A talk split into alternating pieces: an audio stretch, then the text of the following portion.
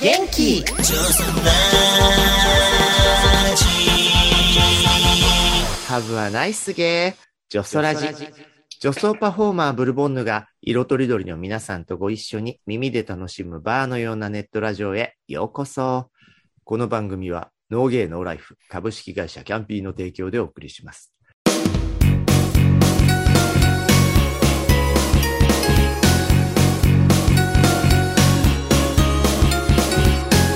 ゲイラジ月の第2週はゲイラジ。ゲイ業界、ゲイカルチャー、おねえあるあるなど、ゲイの世界のトピックを中心にお送りします。パートナーはゲイライターのサムソン高橋さん。聞こえる？聞こえてる。そして、レギュラーゲストの映画ライター、吉弘正道さん。聞こえる、聞こえる。今週のゲストは、木津剛さんです。聞こえますでしょうか？どうも。はじめまして。よろしくお願いします。すごい木津剛と申します。よろしくお願いします。はい。よろしくお願いします。えーご紹介しますと、ライター、編集者、音楽、映画、ゲイ、クイアカルチャー中心にいろいろ書いていらっしゃいます。ミュージックマガジンにて LGBTQ+, 通信連載中。連載、ニューダッド、新しい時代の新しいおっさんは書籍化。編著にゲイカルチャーの未来へ、などです。はい、ありがとうございます。はい今回は。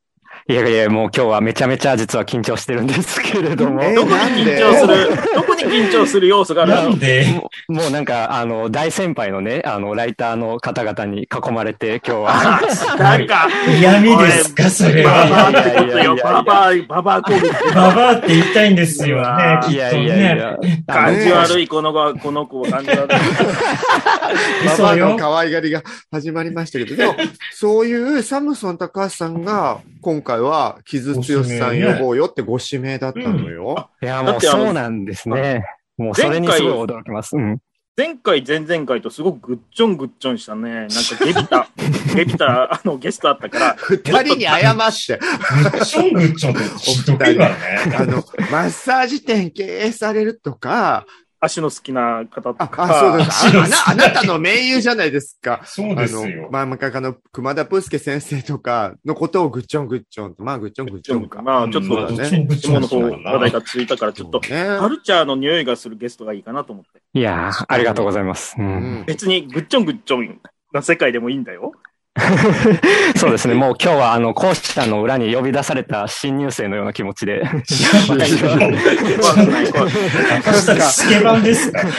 や、でも、呼び出すがもう迫力ないね。ないね。あの、ブルさんとキズさんは、もう一緒にお仕事されてるんですよね？そうなのよね。はい。もうお世話になっておりまして。そう。この春から、インターフェム、Find Your Colors with Tokyo Rainbow Pride のレインボートピックスをつも一緒にお話ししてるんです。え、そういう番組コールなんですか？やっぱ FM ってやっぱちょっとね、あの海外経験からの感じさせる喋り方がいいのかなって思って、海外経験特にないんですけど、うんジョン、ジョン・カビラかと思って。そうそうそう、あの、んキャロル不作生とかね、そういう。いや、うん、クリス智子さんとかね。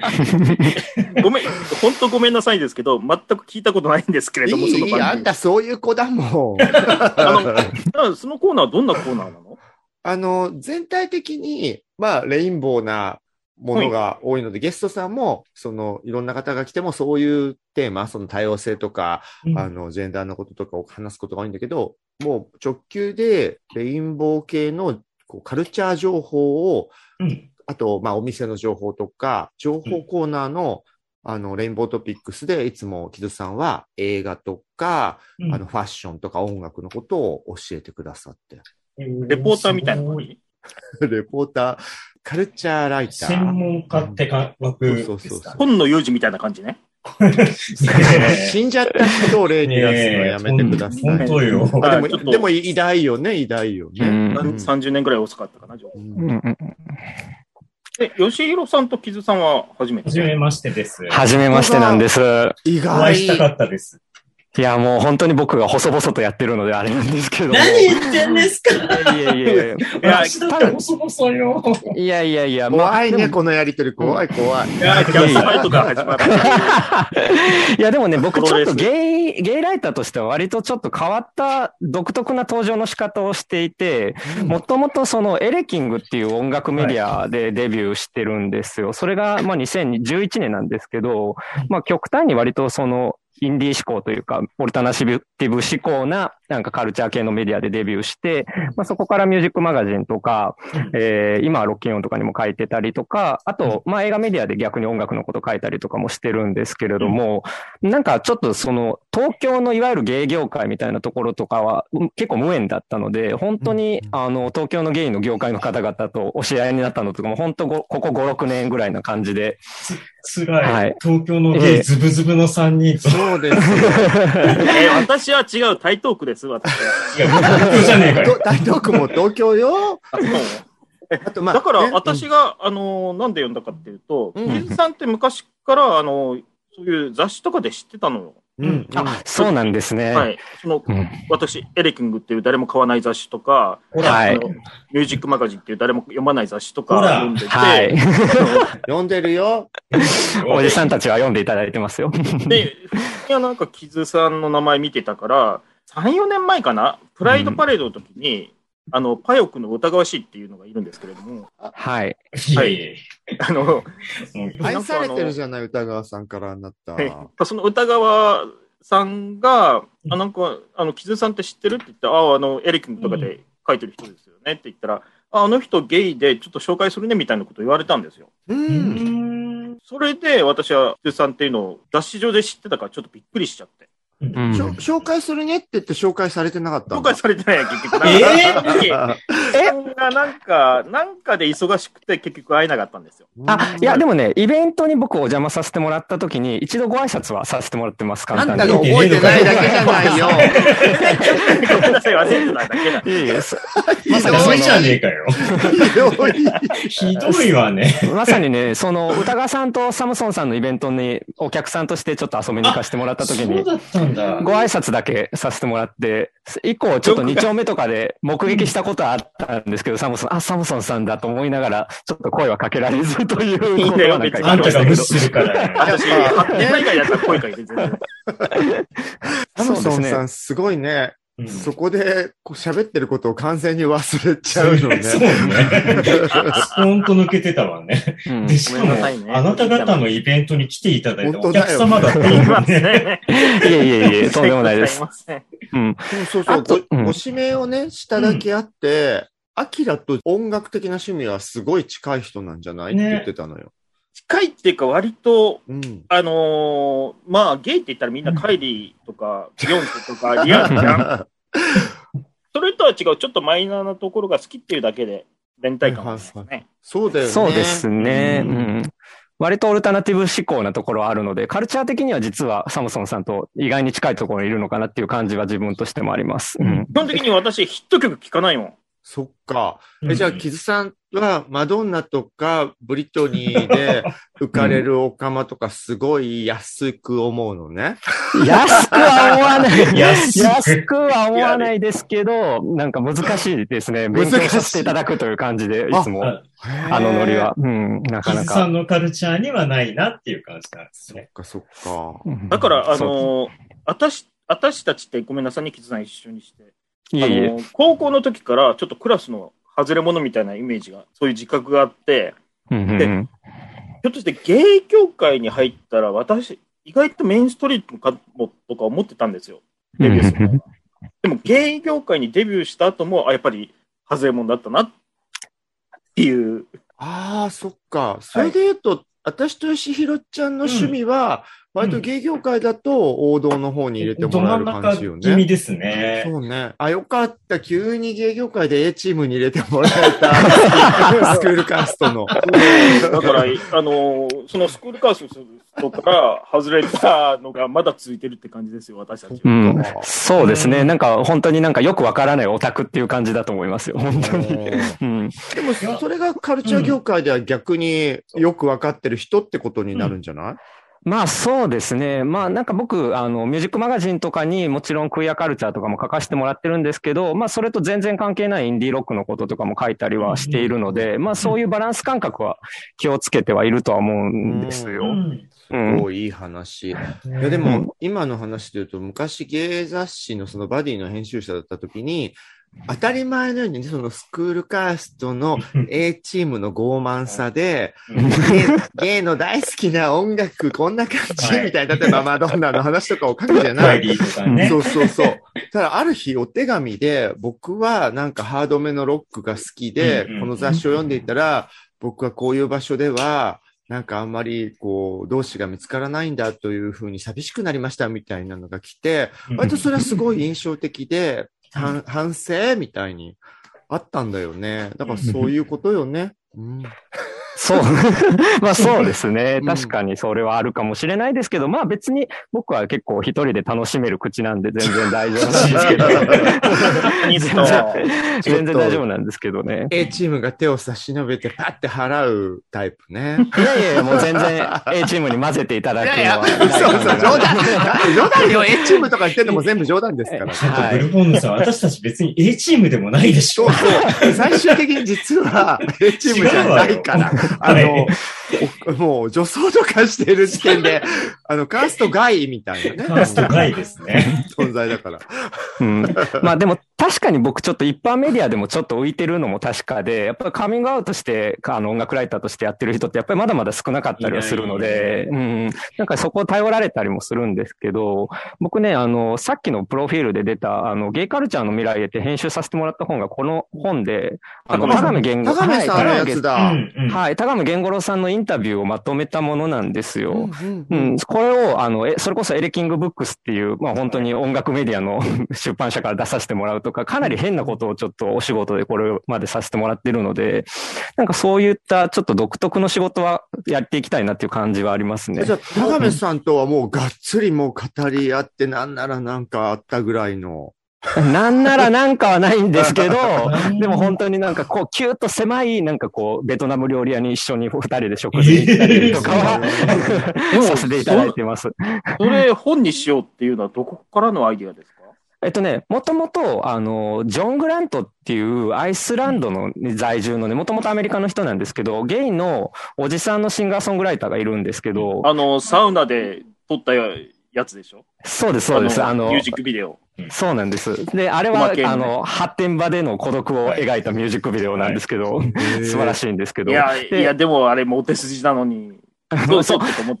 頑張ってモテ筋になった人だとは思うんですけれども。あ、なるほどね。うん。まあでも、彼が、で、来日するときに、まあインタビューの時間が取れるってなったんですよ。で、大体そういう来日ミュージシャンのインタビューとかって、なんか、このアルバムのテーマは何ですかとか、決まりきった質問を30分とか時間決められて、なんかするだけなんで、もうそんなんやるの面白くないんで、田上源五郎との対談セッティングさせてくださいって編集部に言ったら、すごい面白がってくれて、それが記事になったんですよ。田上源五郎とジョン・グラントの対談っていう記事がエレキングに出てるんですけれども、まあ奥間対談が。はいそうなんですよ。で、まあ、それがすごくいい対談になって、まあ、評判も良かったので、それでまあ、それ以降はちょっと高め先生も懇意にしていただいて、そこからちょっと、あの、友達っていうとおこがましいですけど、友達でありつつ、心の母というか、心の父というか、やっぱり先に出たのは 母の方だったわいや、やっぱそうよね。ほっと存したわ在。で いてくださってるっていう感じですね。うんうんで、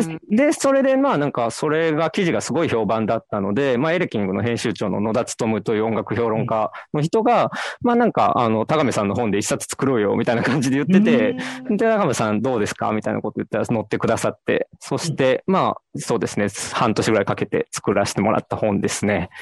うん。これ、今ちょっと手に入りづらいかもしれないんですけど、いい本だと思うので、よかったじら。ゃあ、もうこれを機にサムソン高橋をインタビューして、なんか一冊仕上げちゃえばいいじゃん。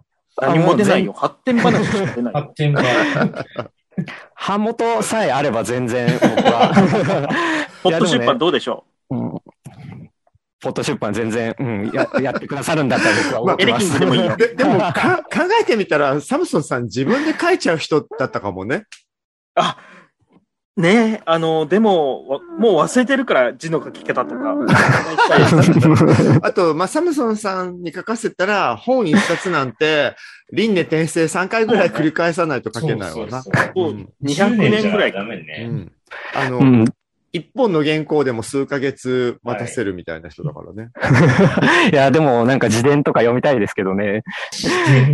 いや、サムソンさんのごご著書ってやっぱりこう、僕、無情感というか、なんかこう、寂しさみたいな読後感がすごい僕、なんかいい。いなんか褒めてない感じがいいよね。や いやいやいやいや、その、どうしても立ち上がる文学性みたいなものがやっぱりね、素晴らしいと思うので。溢れちゃうんだようね。ん。そうそう。前もその対策のね、ホモ旅シリーズのラストのオチがこうかみたいなツッコミはしたんだよねう。ん。うん。でもいいと思う。それがアキラだよね。うん あの、ちょうどね、こう人生みたいな話が出たんですけど、今日はゲストキズさんだから、もう月曜日のお約束で、まあこのほら、オープニングでもう、勘のいいリスナーさんは、キズさんのそのオタク性に気づいたと思うんですよ。ね、こういうタイプの芸業界 A チームではないけどすごい評価もされてるキズさんタイプがどういう風に仕上がったかをちょっと掘り返させていただいていいですか？もうね、多分今までのゲストとうん。は全く違うというか。そんな気するよね。あの、女装ラジ毎回パターンが一緒だからみんな女装してるって時点でなんかこういうのが出てる人多いのよ。なるほど。いや、でも僕も、ジョスラジめちゃめちゃ聞かせてもらってるんですけど。そうなんだ本当に？いや本当にめちゃめちゃいい。よ。聞いて。いや、でも本当に面白い話僕全然出ないのでいいのかなとい思やいやいやいやちゃんとけれども。私たちが無理やり突っ込んで下ネタとか聞き出そうとしたりするから大丈夫。あ、じゃあぜひぜひ。はいはい。あの、まず、おいくつなんですか？えっと、1984年生まれで、今年38になる年です。あら、?30 代。あ、いやそうもう若くもない。もう生まれた時からマドンナがいる世界です。そうですね。でももう全然若くもないという世代になってきております。うんうちらよりは、だから一回り下なんだね。私とちょうど一回りした。うんうんうんうんうんあ、そうだね。アキラさん、さらにちょっと上やからね。うんうんへで、ーどちら生まれですか？えっと、大阪生まれで、今も大阪在住です。そこはもう大阪そうなの？そうなんです。弁が出ないね、大阪弁あ、大阪弁、タメ口だったら全然出るんですけどね。え、大阪どこですか？大阪堺です。堺なんですけど、まあニュー、ニュータウンなんで、全然なんか、あの、情緒のない街で育ったんで。うん。あ、もう大阪、あアキラもう大学時代が大阪の子なのよ。あ、そうですか、そうか、そうか。あの、大阪大学。え、そうなんですか？あの、大阪外大なんですけれども。ああ、そうなんですねあの、。大阪大学外国語学部には、はいはいはいはいはい。学歴ロンダリングできるんですよ。あ、なるほど。僕一緒になったことで、よりいい方に行けたってことよね。そうそうそう。ごめんなさい、そこをちゃんと確認する必要もないね。僕、大阪大学の文学部でした。あらまあ。あれそうですねあれ後輩じゃない。実は同郷というところで。あら、美濃、美濃じゃないか、大阪大学は。はい、東洋中に通ってましたね、僕は。だから。うん。じゃあやっぱ本当に二人ご縁あるんじゃない、近いね。うんねあ、じゃあまた子供時代に戻って、はい。はい。あの子供時代に、いわゆるジェンダーなりセクシュアリティなりの気づきってどんな感じでした？えっと、もう本当に典型的な女の子みたいな男の子っていう感じで、ちっちゃい時は。僕はもうセーラームーン世代だったので、もう女の子の友達とセーラームーンの歌を歌い踊るという、そうか。うん、感じの。そっキュか。キューティー派2世代。私たち、メルモちゃんとか。そうかメルモちゃん世代か。そっってか。いうじゃあ、感じで。割とうん男女ちゃん系だったんだ。あら、そうですね割とそこは王道ね。王道だね。まあ本当に王道でしたね。うんで、本当にすごい子供の時からすっごい痩せてて、運動もできなかったので、もうそんな感じだったんですけど、なんか男女みたいな感じで言われても、まああんま気にしてなかったですね。なんかこう、それが自分の個性だと思っていて。あ強いすごい。なんか、あの、個性が強いことに対する自意識がすごい高かったので、子供ああ、の時に。そっか。うんコンプレックスにはなんなかったんだよね。その当時はそうですね、特に。うん。ああ、うんなんか、でも今のその何、主流に入らない感じとずっとね、うん繋がってんじゃない？そう、貫いてるというか。ああ、まあ、それもそれはあるかもしれないですね。ねえ面白い。うん。なんか親が言うには、なんか小学校1年生の時に、なんか音、えっ、と、プリントを挟むファイルみたいなものを青かピンクか選ばないといけないっていうのがあって、で一応決まりはなかったんですけど、男の子は全員青を選んでた中、うん。僕だけピンクっていうのを押し通したらしいんですけど、僕全然覚えてなくて、それに関して、ちょっと今から思うとちょっと強すぎないかなと思うんですけど、まあなんかそういう感じだったみたいですね。うん。素敵素敵。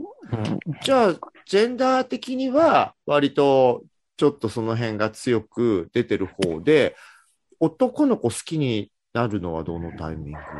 えっとね、男の子というか、もう小学校高学年ぐらいの時に、僕、うん。映画好きっていうのと、えっと、男が好きっていうアイデンティティが同時に来ちゃってですね、なんか昔のなんか、あの、名作映画みたいなものをテレビでまだ結構やってる時代だったので、うんそういうものを見ていて、70年代の例えばギャング映画、コッポラとか、あの、ね、ミスコセッシみたいなものとか見てて、なんかそういうものに出てるおじさんたちにめちゃめちゃあ、惚れた。のが結構最初という感じで、あの。一番最初にグッときた具体的な俳優って誰？は、僕はロバート・デ・ニーロだったんですよ。あら、素昔は。敵じ。ゃんうな。ん。で、ロバート・デ・ニーロが出てる映画を片っ端から見ていて、それ小学校の頃ってこと？小学校から中学校にかけてっていう感じですね。なんか。すごいね。うん、いや。でも ね、それはね、なんか早熟だったというよりは本当になんか、あの、かっこいい男が見たいっていう欲望と、まあ、男の裸が見たいっていう欲望とで見ていて、で僕すごい覚えてるのが、ベルトル、ベルナルド・ベルトリッチの1900年っていう映画が、大作があるんですけど、それに、あの、ロバート・デ・ニーノとジェラールド・パリュドゥが、あの、裸になってるシーンがあって、それのビデオの、その、チンコが見えるか見えないかのところです。一生懸命コマ送りをしていたというのがすごい覚えてますね。まだビデオの時代なんで、今だったらね、インターネットで一発で出てきますけど、そんなもの。うん。多分、のんけの男の子もみんな似たようなことしてたと思うよ。うん似たようなことはするんだけど、作品が気高いわよ、なんか。そう、でも本当にそれたまたまで、昔ってね、今みたいにキャッチーななんかゲイムービーとかって本当あんまりなかったので、なんか高尚なヨーロッパ映画とかを、なんかこう男の裸とかエロいゲイシーン、ホモシーンみたいなものが見たくて、なんか片っ端から借りてるみたいな子供時代でしたうんね、中学校の時は。うん、中高と。うんちょっと英才教育だね。そうね。うん、なんか田上さんとかも割とそういうところがあっうんうんうんなんかも。うん、割とそういうところで話があったところもありますね、田上さんとは。うんなんかもうお二人がさ、早口、早口でままくし立てるシーンがさ、脳内に浮かん 確かに。そうなんですよ。おオタクの早口ね、あ なっちゃうんですけど。ベトナム料理屋でね。はあ、あ、なんかやっぱちゃんと筋金入りなのがもう小学生時代から伝わってくるね。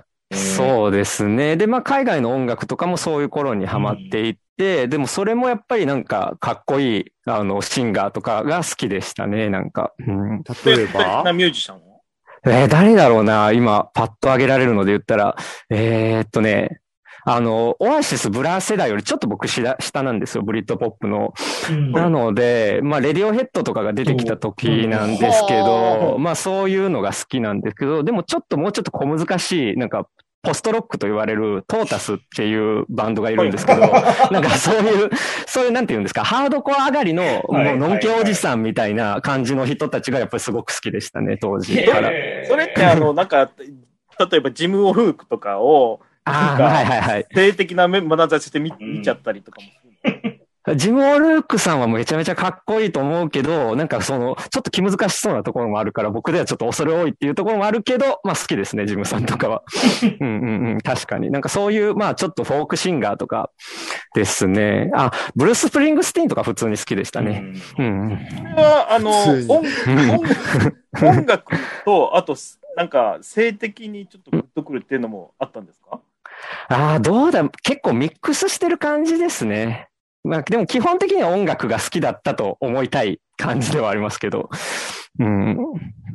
そういう感じで。逆に私は今本当に、あの、抜け物感を味わえるぐらい、あの、名前は知ってるけどぐらいの人たうんうんち連発だったから、うん。いいじゃん。ごめん、ごめんね、なんかマドンナとか、ええだから、だから、か木津さんの話を聞かなきゃよ。あアバとか出たんです ちょもう、いいからそういうのいつでも聞けるからさ。え、その辺のカルチャーから吸収した上で、実体験系はどの辺から入ってくるの？えっと、実体験系は結構僕遅くてですね、それこそ、あの、初めて買った雑誌が G メンだったんですけど、僕は、まあ割と、まあごつい人が基本的には好きだけど、で、当時は結構やっぱり、あの、イカホモみたいなものが割と流行ってた時代、イカにも系みたいなの流行ってた時代だったので、ガガンボの講座ね。はい。なのでもう僕とかもう全然対象外だろうなと思って、すごく気遅れしちゃってて、で、なんかあんまりそういうインターネットとかも怖くてあんまりできなかったんですけど、えっとね、浪人してる時ですね、大学の受験中の。なんかの弾みでゲイクラブに行って、うんなんかちょっとナンパされて、おで、その時は何もなかったんですけど、うんまあなんかまた会おうってなった時にっていう感じでしたね。で、まあなんかその人とちょっと半分付き合うみたいなことになったんですけど、なんか後にその人にパートナーがいるということが分かってですね、ちょっと僕もちょっとまだ受験が、受験があるという中でしたので、まあちょっとお別れしてっていう感じで、で、まあなんかそれ以降はね、なんか、あの、僕結構その人すごい好きだったのもあって、で、結構恋愛脳っていうか、なんかこう、ちゃんと好きになった人じゃないと嫌だっていうのを引きずってる、あら本当にもうダメな。いいやダメじゃないのよこっちが本来よ。そうよ。パパートナーがいて初めてのね、体験の子に手を出す、この方がダメよ。いや、そうですね。でも本当にそれで気遅れして結構に、僕20代ぐらいの時ってね、本当に数えるぐらいしか、あの、セックスも恋愛もしてないぐらいな感じでしたね。。え、じゃあそのナンパしてきたっていう、クラブでナンパしてきた人っていうのはいきなりタイプだったってこと？まあ、そうですね。まあまあタイプっていうぐらいな感じで、タイプど真ん中って感じではないんですけど、うんうんなんかちょっとカルチャー系のこととかも、ちょっと造形がある人だったので、なんかそういうところで、話もあうんっって。て感じでしたじゃあね。なんか入り、入る入り入り口としては、あ、僕だけじゃないわ、こういう話できる人っていう風な感覚はあったんですね。そうですね。なんかその人は、あの、ヒップホップとかが割と好きな人だったので、うんうんうんうん僕そういうとこはそ当時はそんなに明るくなかったので、ちょっと教えてもらったりとかして、うんうんなんかそういうのは、あの、素敵な年上のお兄さんっていう感じだったんですけど、けど、いくつの方だったのかしら、その方。えっと、いくつだ？な、7、8歳上だったから、当時だから26とかぐらいだったんじゃないかな。うんでもだから若者同士だそうね。ね。そうですね。まあ、うんでも当時にしたらね、おじさんに見えちゃうからね。まあ10代だったらそうねね。そうですね。お何も知らない自分に対しての年上のパワーだよね。ねそうですね。お兄さんって感じではありましたね。うんいや、なんか、いいね。その辺は、まんまとやられちゃってる。なんか、そうそうそう。免疫のないオタク感も可愛いわね。いや、本当に免疫がないまま20代を過ごしてしまってですね、もうひも手街道まっしぐらだったんですけども、え、そしたら20代は割と暗黒な感じだったの？そうですね。まあ暗黒と言いつつなんか別に、あの、ライブ行ったり映画見たりして満足できるオタクだったんで、うん、なんか本当にそれで20代は楽しく過ごしてたんですけど、なんか本当にもうこれ、遅い話で本当にお恥ずかしいんですけど、30歳ぐらいの時にすごい片思いをして、うん。で、まあなんか適当になんかなん逃げられて終わったんですけど、それに関しては。逃げられ。逃げられて終わったんですけど、なんかそれの話を友達とかにしまくってたら、もういい加減お前はもうゲイアプリをしろと言われて、はいはいはい。あー僕本当にインターネットとかアプリとかビビってできないタイプだったんですけど、うんまあ渋々ゲイアプリをしたら、まあ僕でもなんか思ったよりは、あの、お誘いをいただくこととかもありて、全然お誘いないよ、アキラ。思ったよりはね、全然モテとかでは全然ないですけど、うん、なんかまあデートとかはさせていただくことになってっていう感じで、ようやくちょっとそういうところは、うん、ほぐれてきたかなっていう感じですね。あなんか可愛いね。ちょっと呪いが強かったみたいですね。その出です会いに対する。うん、なん片か、思いの人はどんな感じの人だったの？えっとね、このジョソラジ聞いてる可能性5%ぐらいあるから、詳細は言え、5%か。5%はあるんだ。言えないんですけど、まあなんかすごいモテる感じの人ですね、やっぱり今となっては。うんどこでお知り合いに？えーっと、まあ、とある、あの、ゲイの、なんかちょっとイベントみたいなところでう、ん。最初、うん、知り合って、うん、すごいもうちょっと真面目な感じのね、なんかこう、トークイベント系のところで知り合って、うん、うん、っていう感じでしたね。なんか、あの、京都で会った時に、雨の中でキスをしたみたいなところが、ことがあったので、なんだその叙情的な。それでもう舞い上がっちゃってシーンにやられてんじゃん。それでもう舞い上がって、もう運命でしかないと思ってたんですけど、もう全然向こうからしたら、もう本当にちょっと、ちょっとやっただけっていう感じの感じでね。わあ、なんか、いいね、すべてが。それが21歳だったら可愛いですけど、30過ぎとかだったんで、本当にね、もう終わってるんですけどいやいやいや。え、30過ぎでそれやっちゃう可愛いオタク性を感じるわね。うんそうですね。いいね。なんか、今日新鮮、すごく。うんなかなかそういう気質の人いないもうん。意外にね、でも結構こういうタイプもいるんじゃないかなっていう気はしますけあどね。いるかもうんいる世の中にもうん。ジョソラジに、ジョソラジに呼ばれないだけで。この、この3人がひどいだけで。そうね。うんあと、佐世子さんの方に呼ばれてもひどいから、どっちに呼ばれてもひどい。ひどいですね、今。うん でもまあそういう人たちにアドバイスがあるとしたら、まあアプリは早めに入れた方がいいですよ 結局自分の失敗を。え怖かったのはなんで怖かったの？うん。うん、なんかやっぱり、うん、そのやっぱり見た目で見定められる感じとかがちょっと、ああーやっぱり、ちょっと G る面の感じがする講座ってあるんですよ。れで、うんうんうん、多少、ね。私のせいじゃないけどごめんなさいですね。いやいやいやいやいや僕は人名全然好きだったし、もちろん高見先生とかも本当に大ファンだったんであれなんですけど、うん、あとは僕がでもちょっとね、やっぱりお花畑っていうか、なんかこう恋愛能だったんで、やっぱり最初はデートで口説いてほしいみたいなところがどっかやっぱり、あ今もある。可愛らしいね受け身、受け身だな。アキラ、アキラもさ、本当はそうなんですよ。いや、おめえの話聞いてねえわ。まさかそこに乗っかってきたかみたいなびっね。くりする。アキラも本当は口説いてほしいみたいな。死んだよって。なんだそれ。うんなんかそういうのでね、なんかいあの、アプリでやったらそういうことができないんじゃないかっていうビビりがあっただけで、うん。本当に僕の未熟でが全てでした。うん。うん。あなんやってみたら違ったって感じね。ううん。んそう、あの、また話が別のとこに行くんですけど、もう、カミングアウト的なのは、ナチュラルにされたんですああか、そうだよね。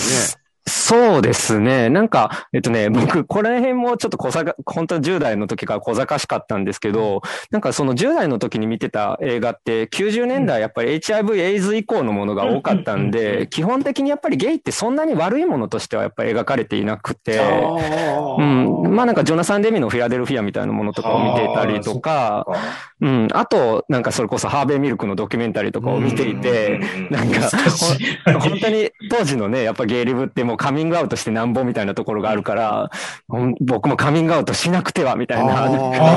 当時からちょっとリブめいた使命感がなんか変にあった子供だっだ。すごい。ハリウッドのメッセージが確実に受け止めちゃってる人ね。ねそうだね。本当にハリウッドメッセージが届いてるすごね。いね。もう真面目すぎるっていうね。で、まあ親には本当に17歳ぐらいの時にカミングアウトをして、まあ今でもちょっとあの、恥ずかしいぐらい、なんか涙ながらのカミングアウトっていう本当に恥ずかしいコテコテのカミングアウトをしてたんですけど、まあ大学時代とかにはそうですね、まあ仲いい友達とかでカミングアウトをしていて、ライターになっても、まあカミングアウトした状態でやりたいなっていう思いは結構強かったですね。うん。なんか最初そのエレキングの野田務に会った時も、その野田さんもやっぱりその海外のゲイカルチャーをちゃんとその、えー例えばハウスミュージックみたいなものがゲイカルチャーと結びついてたんだよっていうことを、あの、ちゃんと音楽評論家、日本の音楽評論家として紹介してくださってる方だったので、まあそこは信頼して、もう最初にお会いした時にカミングアウトして、そうしたらまあ野田さんはそれはいい話だね、みたいな感じで 言ってくれて、で、まあなんか、その、まあできればそのゲイカルチャーみたいなものを、えー日本の音楽シーンとかでも紹介できたらなっていう感じで、うん、やってきたっていう感じですね。それでまあなんか結構、あの、ゲイのミュージシャンのインタビューとか振ってもらったりとかして、で、まあなんか、うん、でも原稿にもそういう自分のアイデンティティみたいなのは、なるべく積極的に入れたいなっていう感じになってたら、ちょっとずつそういった方面も仕事もいただけるようになってっていう感じの、うん、現在ですね。いいね。なんか、木津さんの立ち位置だとさ、多分過去にもいたんだろうけど、なんかそこに多分ハリウッドメッセージがが加わったことで、言う言ってかつ、そうサブカルジャンルの中でうん頑張る人になれたけど、そこ両方やれてる人って意外と少ないよね。ううんん。少ないあの、うちらみたいにコテコテ世界は、もう言ってるようなもんだから最初から。うんだけど、計算って、アキラがそうだってに言わなきゃわかんないようなことをしてたわけじゃん、どっちかっていうと。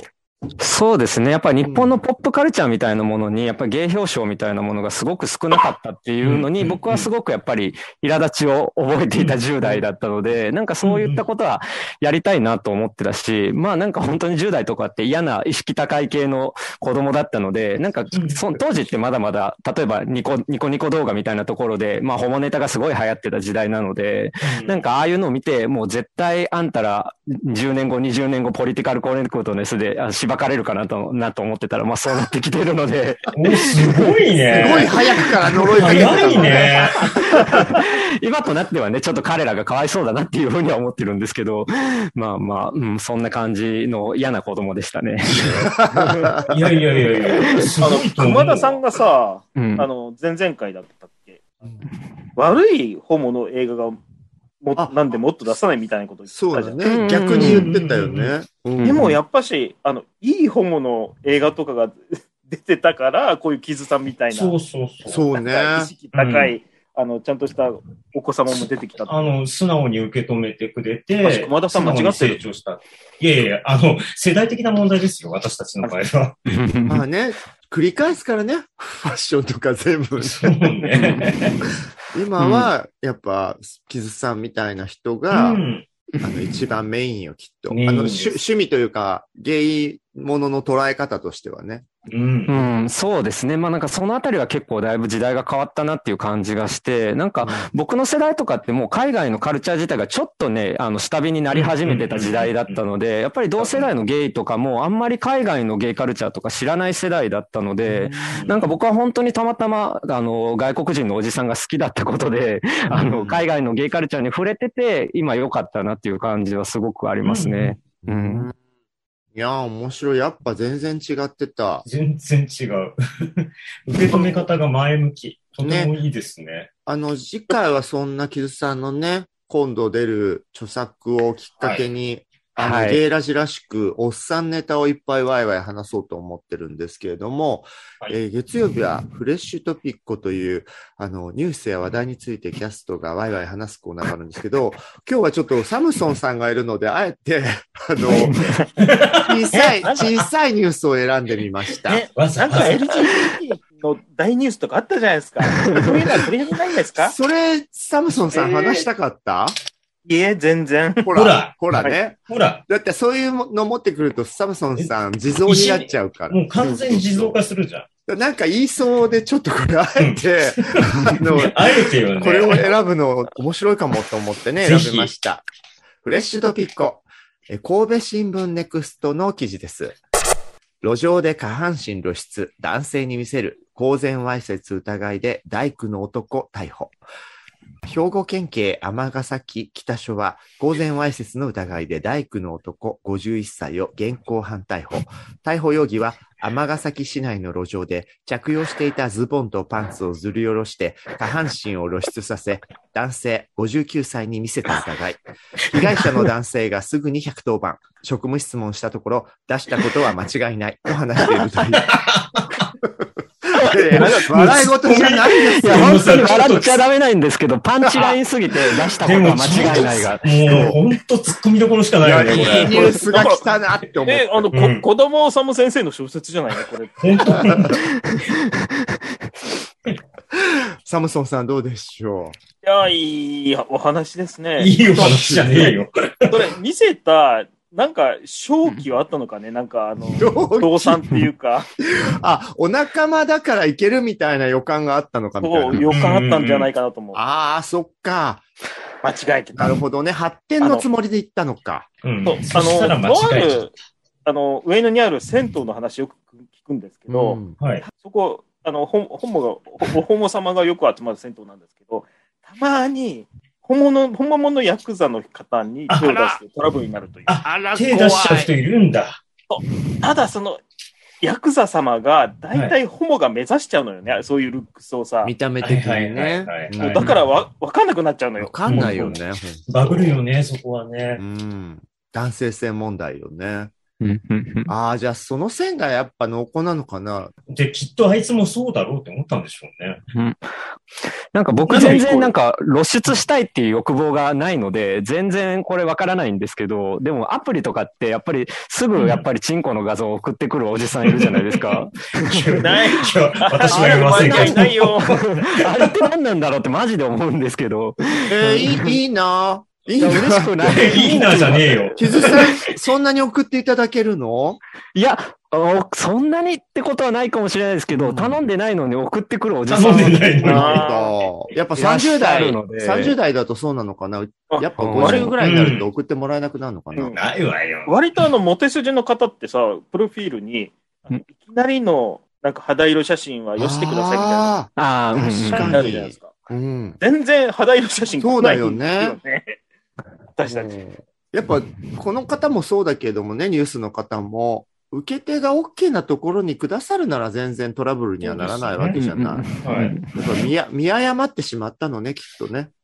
私たちはいつでも OK ですよ。いや、全ね然大工の51歳なんてどうだろうとそうね、大工の51歳っていうのがまたね。また大工。まあまあ、顔はもしかしたら超いけないかもしれないけど、うん大工の51歳ってだけでちょっとドキドキするわね。でうんあとこの路上っていうのもね、どういう路上なのか。確かに。うんまあ、あと、尼崎っていうのもいいわね。そうそうそう。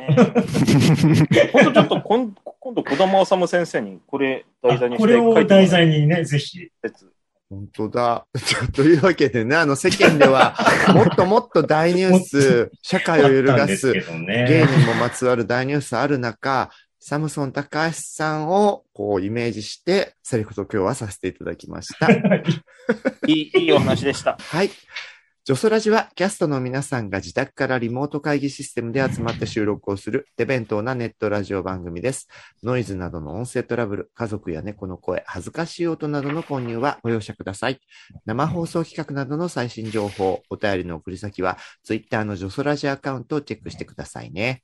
ポッドキャスト、YouTube などお好きなメディアからいつもあなたの耳元に。それでは次回もお楽しみに。ありがとうございました。ありがとうございました。ありがとうございましたあージョ